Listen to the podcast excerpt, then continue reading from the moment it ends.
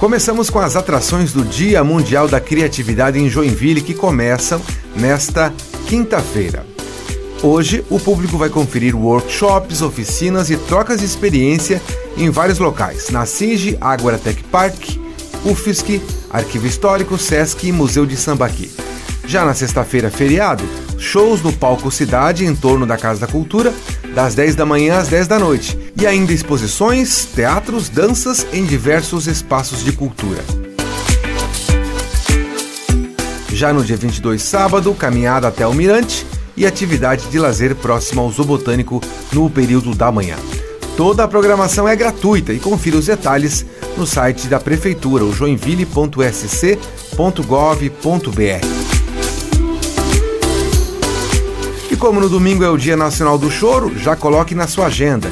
Diversas rodas de chorinho vão acontecer nos próximos dias.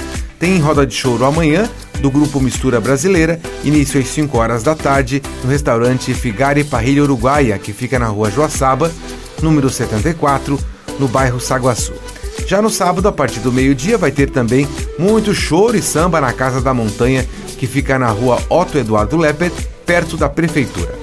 E no domingo, roda de choro também com diversos músicos no Bar do Ivan, na Rua São Paulo, a partir do meio-dia. E nesse final de semana, Joinville vai receber a peça de circulação nacional Três Mulheres Altas. São duas sessões, no sábado às 8 horas da noite e no domingo, 7 horas da noite, no Teatro Jóias Machado. Os ingressos são gratuitos e estão sendo distribuídos na bilheteria do Teatro Jóris Machado, das 5 da tarde até as 8 horas da noite até o dia do evento. Para retirar o ingresso, basta doar um quilo de alimento não perecível, menos sal e nem açúcar. Com gravação e edição de Alexandre Silveira e a apresentação de Jefferson Corrêa, essa foi a sua agenda cultural